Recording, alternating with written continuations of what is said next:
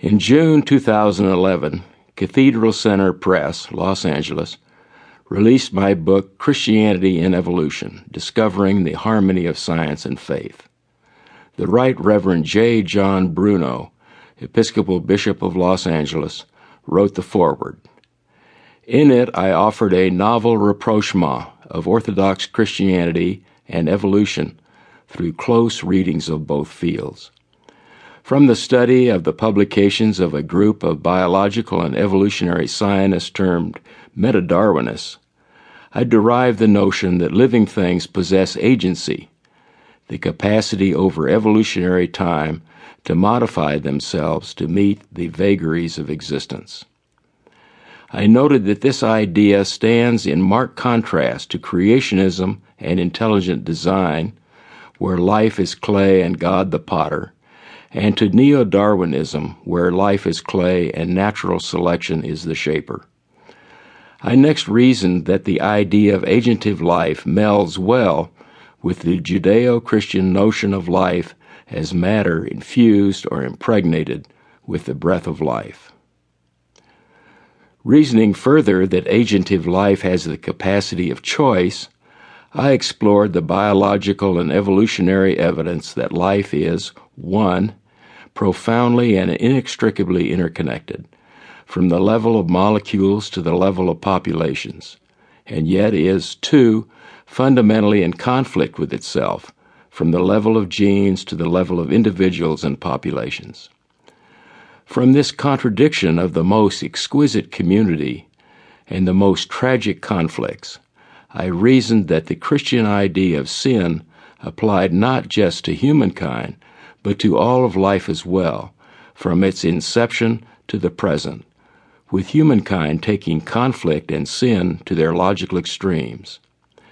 Thus, it would appear that in, quote, the fall, in quotes, humankind is a proxy for the entirety of life in existence.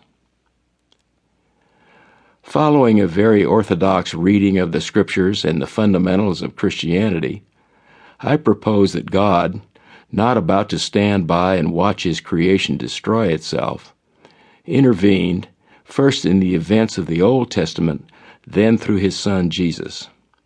These interventions, as exemplified by the Ten Commandments, the voices of the prophets, and the teachings of Jesus, repeatedly angled for the restoration of community between God and humankind and among humans. But in an ultimate reductio ad absurdum act, humankind moved against God one more time and crucified him. Out of the crucifixion, God brought forth his greatest gift for us, the resurrection of Jesus. Jesus' reconciling teachings, work, and acts were characterized by his capacity to accurately know the minds of those about him, his uncanny ability to discern the intents of people, derived not from his divinity, but from his skill in reading their body language and voice inflections. He did this from a position of compassion and a willingness to fearlessly take appropriate action. I argued that we can do the same, and I introduced a concept from contemporary psychotherapy, mentalization. I proposed that mentalization was Jesus' default mode of communication, and that our comprehension and application of such a communication style is essential to the future of Christianity. Christianity in evolution has generated several interesting controversies, and a few of these ideas could benefit from some clarification. Furthermore, the book stands to be enriched by the swift pace of scientific discovery and commentary. For these reasons, I have broken out three key concepts to be the subjects of ebooks. The first of these is this present volume on the breath of life. The second, hopefully to be completed in the next year, will deal with the phenomena of conflict and its relation to theological concepts of sin. The third ebook will elaborate on the idea of mentalization as it relates to the solution to sin, which is the restoration of community in Christian life.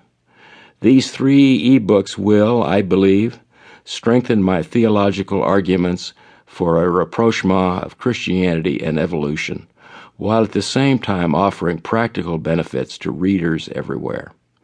First, the breath of life. Everything starts with the breath.